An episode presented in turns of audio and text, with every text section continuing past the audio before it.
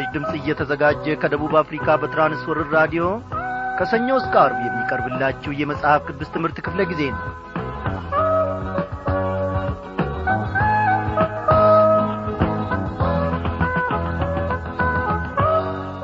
እግዚአብሔር አምላካችን ዛሬም ደግሞ ምሕረቱን አበዛልንና በፊቱ እንድንቀርብ ፈቃዱ ሆነ። እያለንበት ስፍራ በሰላም ውስጥ የጠበቀን እነሆ ከቁጥር ያላጐደለን እግዚአብሔር አምላካችን ታላቅ ነውና ስሙን ከፍ ከፍ እናደርጋለን። እንደምናመሻችሁ በጌታ የተወደዳችሁ ክብራን አድማጮቼ። ዛሬም ደግሞ እግዚአብሔር አምላካችን ከትንቢተ ሚኪያስ ምዕራፍ አንድ አንዳንድ ብቻ ሳይሆን ብዙ ቁም ነገሮችን ይናገረናል ያስተምረናል። ጌታ መንፈስ ቅዱስ የእኔና የእናንተን ሕይወት ለማሳደግ እነሆ ተዘጋጅቶአል እኛ ዝግጁ ሆነን ልባችንን በርሱ ላይ አሳርፈን ወደ እርሱ ጸጋ ዙፋን መቅረብ መቻል አለብን።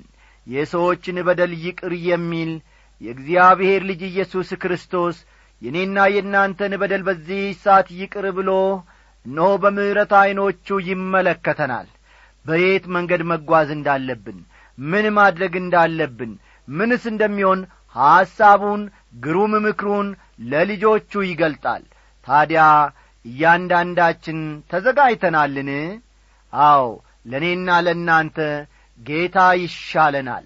ኢየሱስ ክርስቶስ ከሁሉም በላይ ነውና እርሱ ይሻለናል። ጌታ ይሻልሃል ጌታ ይሻልሃል ጌታ ይሻልሃል ጌታ ይሻልሻል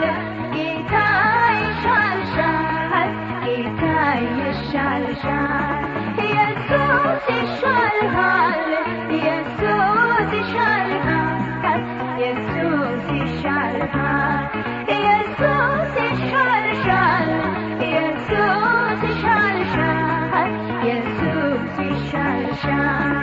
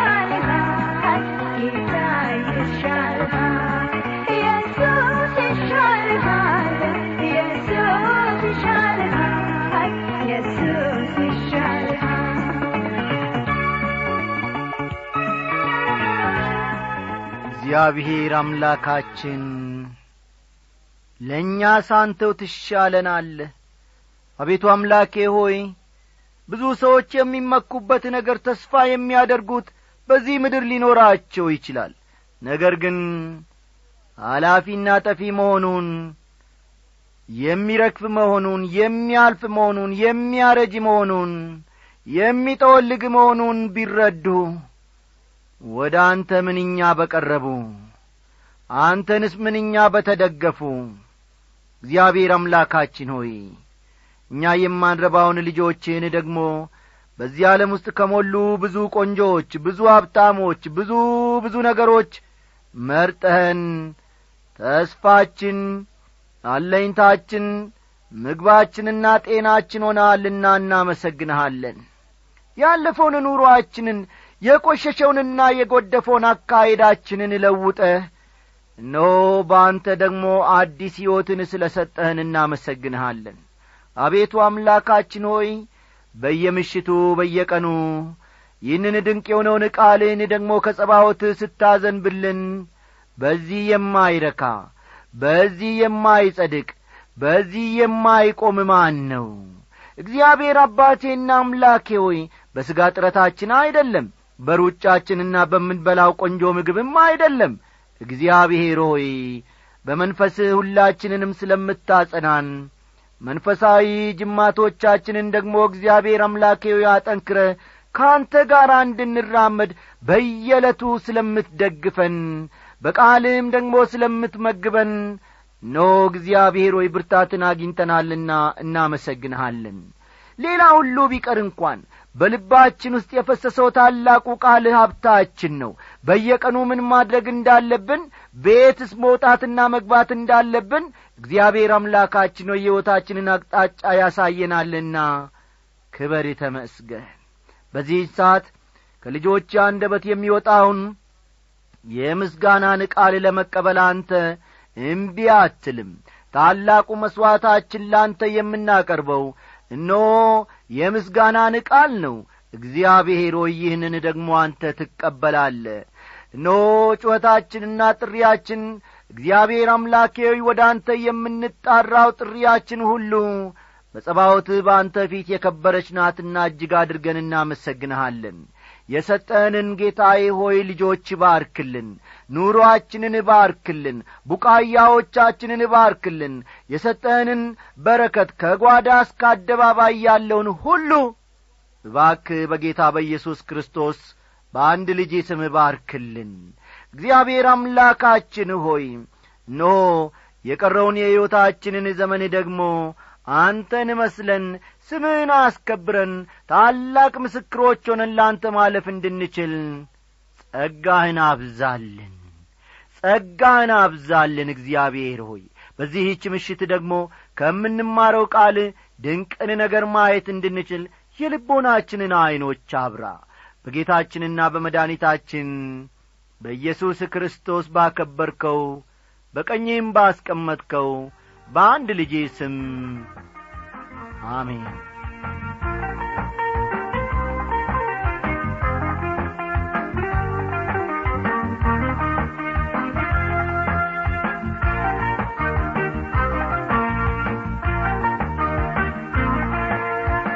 ውድ አድማጮቼ ባለፈው ክፍለ ጊዜ ምሽት ጥናታችን ስለ ትንቢተ ሚኪያስ መልእክት ወይም መጽሐፍ አንዳንድ ነጥቦችን መግቢያ አድርገን ስንመለከት ነበረ ጸሐፊው ማን እንደሆነ የጸሐፊውን ስም ትርጉም ምን እንደሆነ መልእክቱ የተጻፈበት ጊዜ አንድ በአንድ ስንመለከት ነበረ። እግዚአብሔር በዚያ በመግቢያው ውስጥ ደግሞ ታላቅ ቁም ነገሮችን እንድንጨብጥ ረድቶናል። ዛሬ ወደ ምዕራፍ አንድ እንሸጋገርና አምላካችን በመንፈስ ቅዱስ አስተማሪነት የሚያስተምረንን አብረን እንመለከታለንና መጽሐፍ ቅዱሶቻችሁን እንደ ወትሮ ሁሉ ገለጥ ገለጥ አድርጋችሁ ትንቢተ ሚኪያስ ምዕራፍ አንድ ቁጥር አንድን ተመልከቱ።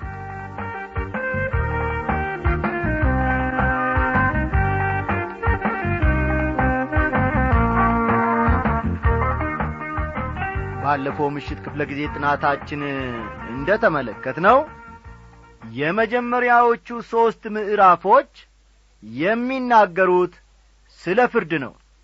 ምዕራፍ አንድ ምዕራፍ ሁለት ምዕራፍ ሦስት የሚናገሩት ስለ ምንድን ነው ማለት ነው? ስለ ፍርድ ነው። ባለፈው ጊዜ ለሠሩት ኀጢአት የሚቀበሉትን ፍርድ ያወሳል ወይም ይናገራል ማለት ነው። በዚህ ትንሽ ሆኖም እጅግ አስደናቂ መጽሐፍ አንዳንድ ጊዜ በአንድ ጥቅስ ወይም ቁጥር ብቻ ሌላ ጊዜ ደግሞ በምንባብ ደረጃ ከፍተኛ ግምት የምሰጣቸው አባባሎችን እንመለከታለን። ለምሳሌ ምዕራፍ አንድ ቁጥር አንድን እኔ በይሁዳ ነገሥታት በኢዮአታምና በአካዝ በሕዝቅያስም ዘመን ወደ ሞሬታዊው ወደ ሚኪያስ የመጣው ስለ ሰማርያና ስለ ኢየሩሳሌም ያየው የእግዚአብሔር ቃል ይህ ነው ይላል። ሰማርያ ባለፈው ክፍለ ጊዜ ጥናታችን እንደ ተመለከት ነው የሰሜናዊ መንግሥት ዋና ከተማ ነበረች። ማለትም የሰሜናዊ እስራኤል መንግስት ዋና ከተማ ነበረች ማለት ነው። ከተማይቱ የተመሠረተችው ኦምሪ በሚባል የእስራኤል ንጉሥ ሲሆን ይህቺ ከተማ የተመሠረተችው ኦምሪ በሚባል የእስራኤል ንጉሥ ሲሆን በጣዖት አምልኮ መዲናነቷ ነበር የምትታወቀው። ኦምሪ በሚባል የእስራኤል ንጉሥ የተመሠረተች ብትሆንም ከተማዋ በጣዖት አምልኮ በጣም የታወቀች ነበረች ማለት ነው። አክዓብና ኤልዛቤል በዚያ ቦታ የበዓልን ቤተ መቅደስ ከሠሩ በኋላ ደግሞ በበጎም በአፍራሽ መልኩ የከተማይቱ ታዋቂነት እያደገ መጣ። ልብ በሉ። ይህቺ ከተማ በጣዖት አምልኮነቷ እጅግ የገነነች እጅግም የታወቀች ነበረች። ከተማይቱ የነበረችበት ስፍራ ውብና ማራኪ ቢሆንም ዛሬ ግን ፍርስራሹ ብቻ ነው ያለው። ወደ እስራኤል በሄድኩበት ጊዜ አሉ ዕውቁ የመጽሐፍ ቅዱስ ዶክተር መጊ ስለዚሁ ስፍራ ሲያወሱን። ወደ እስራኤል በሄድኩበት ጊዜ ያነሳዋቸው የተለያዩ ፎቶግራፎች ዛሬም ማኅደሬ ውስጥ ይገኛሉ። የፍርስራሿ ክምር ሚኪያስ በሰማርያ ላይ የተናገረው ትንቢት በትክክል ለመፈጸሙ ቋሚ ምስክር ነው ሲሉ በዐይናቸው ያዩትን መሰከሩልን። ሞሬታዊው ሚኪያስ መባሉ የነቢዩ ትውልድ ቦታ ሞሬት በሚባል ስፍራ ስለሆነ ሞሬት በሚባል ስፍራ ስለሆነ ይቺ ቦታ የምትገኘውም ከኢየሩሳሌም ደቡብ ምዕራብ መሆኑን በቀላሉ መረዳት ይቻላል። ከኢየሩሳሌም ደቡብ ምዕራብ ስለሆነች በቀላሉ ነቢዩን ከሌሎች ነቢያት ወይም ከሌሎች ሚኪያስ ከሚባሉ ነቢያት መለየት ይቻላል። እርሱ የነበረው በይሁዳ ቢሆንም ትንቢት የተናገረው ደግሞ ለሁለቱ መንግሥታት ነበረ። መልእክቱ ይበልጥ ያነጣጠረው ደግሞ ሰሜናዊ መንግሥት ላይ ነበረ። ይህንም ባለፈው ምሽት ክፍለ ጊዜ ጥናታችን ተመልክተናል። ሚኪያስ የነበረው ወይም የኖረው በይሁዳ መንግሥት ግዛት ውስጥ ቢሆንም መልእክቱ ይበልጥ ያነጣጠረው ደግሞ ሰሜናዊ እስራኤል መንግሥት ላይ ነበረ። ለሁለቱ መንግሥታትም ቢሆን መልእክት ከመናገር አልተቈጠበም ማለት ነው። የነቢዩ መልእክት ያተኰረው ሰማርያ ላይ መሆኑ እውነት ቢሆንም ልብ በሉ የነቢዩ መልእክት ያተኰረው ሰማርያ ላይ መሆኑ እውነት ቢሆንም ሰማርያ እንግዲህ የሰሜናዊ መንግሥት ዋና ከተማ መሆኗን አትዘንጉ። ሰማርያ ላይ መሆኑ እውነት ቢሆንም ኢየሩሳሌምንም መንካቱ አልቀረም። ኢየሩሳሌምንም መንካቱ አልቀረም። ኢየሩሳሌም ደግሞ የደቡባዊ እስራኤል መንግሥት ዋና ከተማ ነበረች። ቁጥር ሁለት እናንተ አዛብ ሁሉ ስሙ ምድርም ሁላም ታድምጥ። ጌታ እግዚአብሔር እርሱም በቅዱሱ መቅደስ የሆነ ጌታ ይመስክርባችሁ ይላል። እናንተ አሕዛብ ሁሉ ስሙ የሚለው እኔና እናንተንም ይመለከታል ወገኖቼ። ሚኪያስ ለእኛም መልእክት አለው። ሌላው ቀርቶ ሚኪያስ አገርን መምራት ላይ ላሉ መሪዎች እንኳ የሚጠቅም መልእክት አለው። እውነተኛና ሐሰተኛ መሪዎችን ሚኪያስ ለይቶ ይናገራል። ለምሳሌ ያክል በምዕራፍ ሦስት ቁጥር አሥራ አንድ በምዕራፍ ሦስት ቁጥር አሥራ አንድ አለቆቿ በጉቦ ይፈርዳሉ ካህናቶቿም በዋጋ ያስተምራሉ ነቢያቶቿም በገንዘብ ያሟርታሉ። ከዚህም ጋር እግዚአብሔር በመካከላችን አይደለምን? ክፉ ነገር ምንም አይመጣብንም እያሉ በእግዚአብሔር ይታመናሉ ይላል። መመልከት እንደሚቻለው ሚኪያስ ያነጣጠረው ሐሰተኛ ነቢያት ሐሰተኛ ሃይማኖትና ሐሰተኛ መሪዎች ላይ ነበር። ልብ በሉ። ከዚህ ክፍል መመልከት እንደሚቻለው ከምዕራፍ ሦስት ቁጥር አሥራ አንድ መመልከት እንደሚቻለው ነቢዩ መልእክቱን ያነጣጠረው ሐሰተኛ ነቢያት ሐሰተኛ ሃይማኖትና ሐሰተኛ መሪዎች ላይ ነበረ። ሁላችንም በዚህች ምድር ላይ ነው ያለ ነው ስለሆነም ምድርም ሞላም ማለት ምድር በሞላ ታድምጥ የሚለው እያንዳንዳችንን ይመለከታል ማለት ነው። አዎ ነቢዩ ምድርም ሙላዋም ታድምጥ ሲል እያንዳንዳችንን በዚህች ምድር ላይ የምንኖረውን ሁሉ ይመለከታል ማለት ነው። ጌታ እግዚአብሔርም እርሱም በቅዱስ መቅደሱ የሆነ ጌታ ይመስክርባችሁ ይላል ቁጥር ሁለትን ተመልከቱ። ያኔም ሆነ አሁን እግዚአብሔር በመቅደሱ ውስጥ ይኖራል።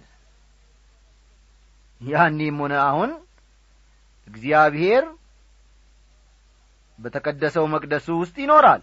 ስለዚህም ሚክያስ ራሱ እግዚአብሔርን በፈራጅነት በመጥራት ነው መልእክቱን የሚያስተላልፈው። እግዚአብሔር ደግሞ በፍርድ ይመጣል።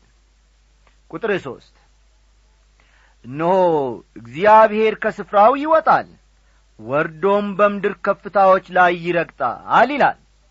ምንም እንኳ በአንዳንድ መልኩ አስፈሪ ቢሆንም ሚኪያስ ውብ በሆነ የአገላለጽ ዘይቤ ጽሑፉን ወይም መልእክቱን ያቀርባል። እስቲ ሚኪያስ የተጠቀመበትን ውብ የሆነ የአገላለጽ ዘይቤውን ከቁጥር ሦስት እንደ ገና ተመልከቱ።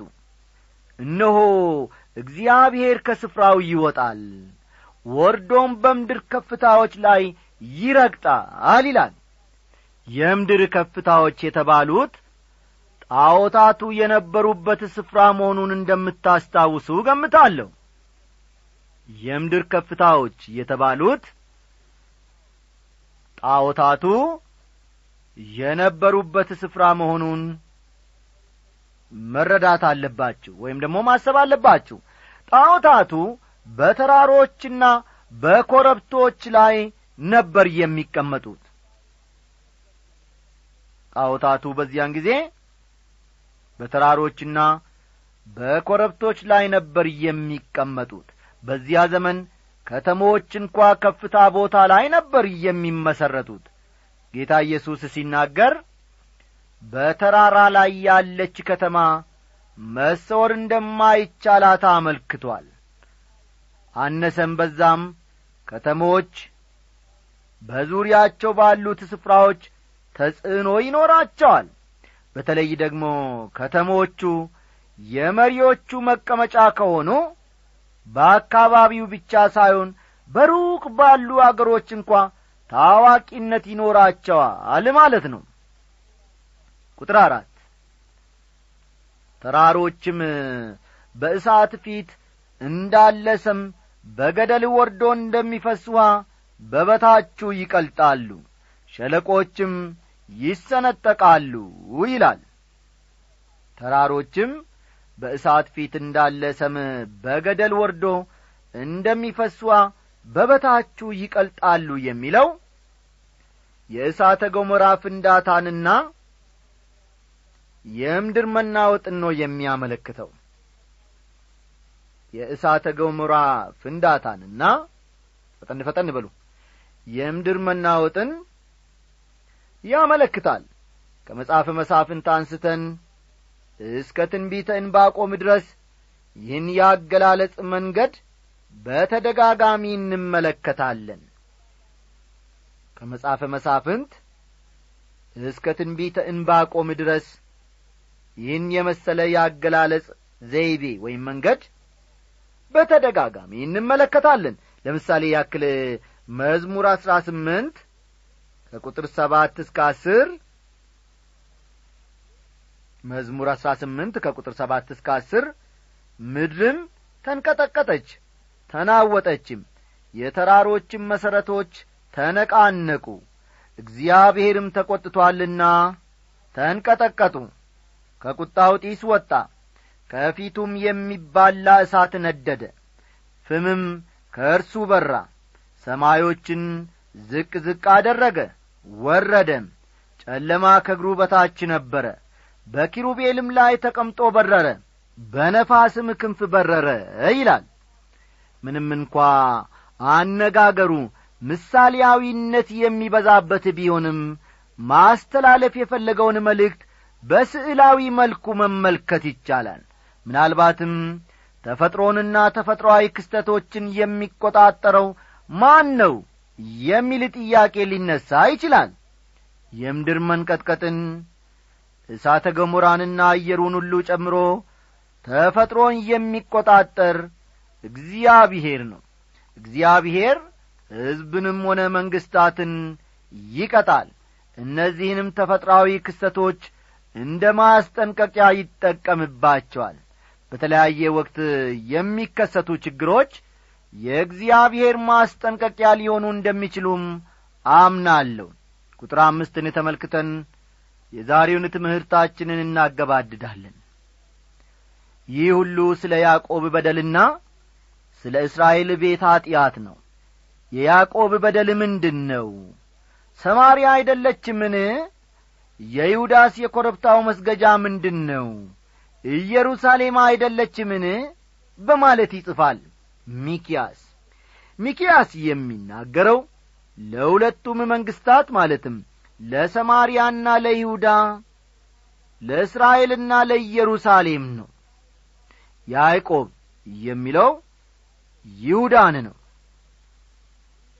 ያዕቆብ የሚለው ይሁዳን ለማመልከት ነው። ለኀጢአቱ ነቢዩ ተጠያቂ ያደረገው ከተሞችን እንደሆነ ግልጽ ነው። በጣዖት አምልኳቸውና በዙሪያቸው በነበሩት ላይ ካሳደሩት ተጽዕኖ የተነሣ እግዚአብሔር በእነዚህ ከተሞች ላይ ሊፈርድ ነው። በጥንቶቹ ብቻ ሳይሆን አሁን ባሉት ከተሞችም ላይ ወገኖቼ እግዚአብሔር ይፈርዳል እግዚአብሔር አምላካችን። ስለዚህ ድንቅ ቃሉ ለዘላለም ይክበር ይመስገን። የዛሬውን ትምህርታችንን እዚህ ላይ አገባደድን። እግዚአብሔር እንግዲህ ወዶና ፈቅዶ ደግሞ ለነገ ቢያደርሰን የዚህን ተከታይ ክፍል ይዘንላችሁ እንቀርባለን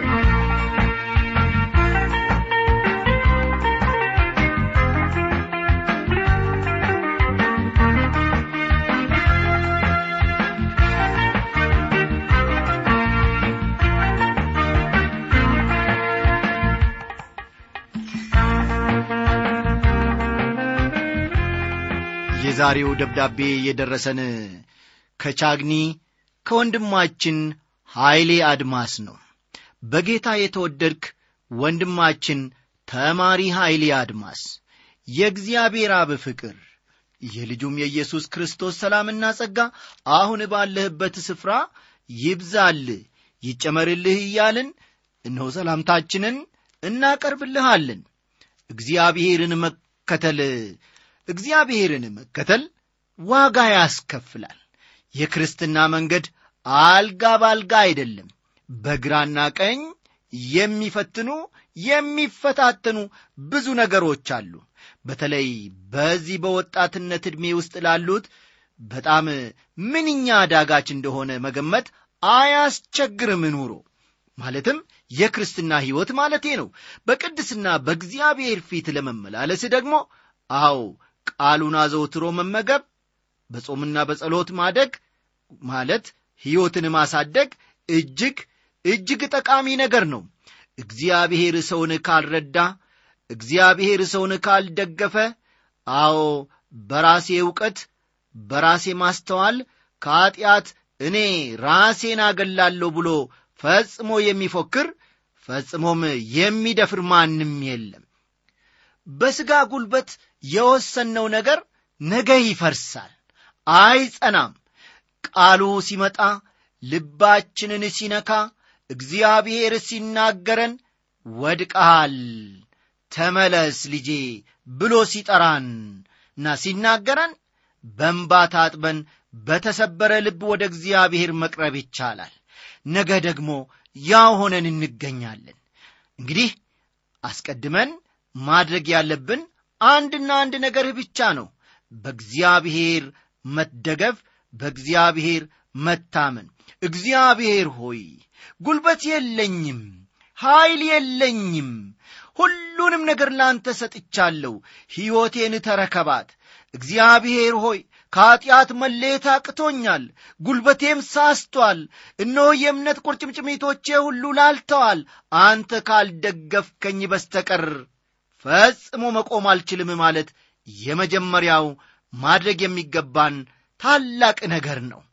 ወንድሜ ኀይሌ አድማስ ኀጢአት በጻድቅ ደጃፍ እንደምታደባ ዘወትር ካልነቃህባትና ደግሞ አንተ ካልተዋጋሃት በስተቀር አዎ በብብትህ ስር ሆና ሁሌ ታጠቃሃለች። እግዚአብሔር ደግሞ ሰውን ካልረዳ በስተቀር ሰው በራሱ ማስተዋል በሥጋው ሐሳብ ፈጽሞ ከኀጢአት ወጥመድ ማምለጥ አይችልም። ዳዊት በአንድ ወቅት ወደ አምላኩ እንዲህ ስል ተናገረ። አቤቱ ፈትነኝ መርምረኝም ኩላሊቴንና ልቤን ፈትን ምሕረትህ በዐይኔ ፊት ነውና ሲል ተናገረ። እንዲህ ብሎ ራስን በእግዚአብሔር እግር ስር መጣል መልካም ነው ራስን እኔ ኀጢአተኛ ነኝ ጌታ ሆይ መልሰኝ ከተሳሳትኩበት መንገድ ፈጽመ አውጣኝ አቅማጥቻለሁ ብሎ በእግዚአብሔር ፊት ደግሞ መናዘዝ ተቀዳሚው ተግባር ነው። ወንድሜ ኀይሌ አድማስ እግዚአብሔር ቀደም ብዬ እንደ ተናገርኩት ሰውን ካልረዳ በፍጹም በምንም ፎርሙላና በምንም calculation ከኀጢአት መንገድ መራቅ አይቻልም ጾምና ጸሎት የእግዚአብሔርን ቃል ማንበብ በጣም በጣም እጅግ አስፈላጊ ነገሮች ነው። ወገኖች ጋር ደግሞ ኅብረት ማድረግ አትርሳ። የእግዚአብሔር ሰዎች ጻድቃንን እፈልገ ከእነርሱ ጋር ኅብረትን አድርግ። ቃሉን አንብብ አብረህ ጸልይ። የመጽሐፍ ቅዱስ ጥናት ጊዜ ደግሞ ይኑርህ ይህ እጅግ አስፈላጊ ነው። እግዚአብሔርን የሚፈራ ሰው ማን ነው በሚመርጠው መንገድ ያስተምረዋል ይላል የእግዚአብሔር ቃል። ስለዚህ ይህንን መንገድ ብትመርጥ እግዚአብሔር በእውነት ይታደግሃል። ወጥመድ ሆኖ ከፊት ለፊትህ ከሚፈታተን ከማንኛውም አስፈሪ ነገር እግዚአብሔር ደግሞ ያስመልጠሃል ስለዚህም ቃሉ እንዲህ ይላል ነፍሱ በመልካም ታድራለች ዘሩም ምድርን ይወርሳል። እግዚአብሔር ለሚፈሩት ኀይላቸው ነው ቃል ኪዳኑንም ያስታውቃቸዋል ይላል ቀጠል ሊያደርግና እርሱ እግሮቼን ከወጥመድ ያወጣቸዋልና ዐይኖቼ ሁልጊዜ ወደ እግዚአብሔር ናቸው። እኔ ብቻዬንና ችግረኛ ነኝና ፊትህን ወደ እኔ አድርግ። ማረኝም የልቤ ችግር ብዙ ነው። ከጭንቀቴ አውጣኝ ድካሜንና መከራዬን እይ። ኀጢአቴንም ሁሉ ይቅር በለኝ ማለትን አትርሳ። እግዚአብሔር በእውነት በኀጢአት ላይ ተጫምተ ቆመህ የእርሱን ታላቅነት የምትመሰክር ሰው ያደርግሃል አዎ ኀጢአት ስሩን ሰዶ ከእግዚአብሔር ሳይገነጥልህ ዛሬ ወደ ቃሉ ተመለስ። እግዚአብሔር መውጣትህንና መግባትህን ይባርክ። ኃጢአት ስሩን ሰዶ ሳይጠነክርብኝ ሳይታወቀኝ አድጎ ሞት ሳይወልድብኝ። ንስሐ እንድገባ በጊዜ ገስጸኝ ኃጢአት ስሩን ሰዶ ሳይጠነክርብኝ ሳይታወቀኝ አድጎ ሞት ሳይወልድብኝ ንስሐ እንድገባ በጊዜ ገስጸኝ የሌብነት ካባ ወርቁም ሆነ በሩ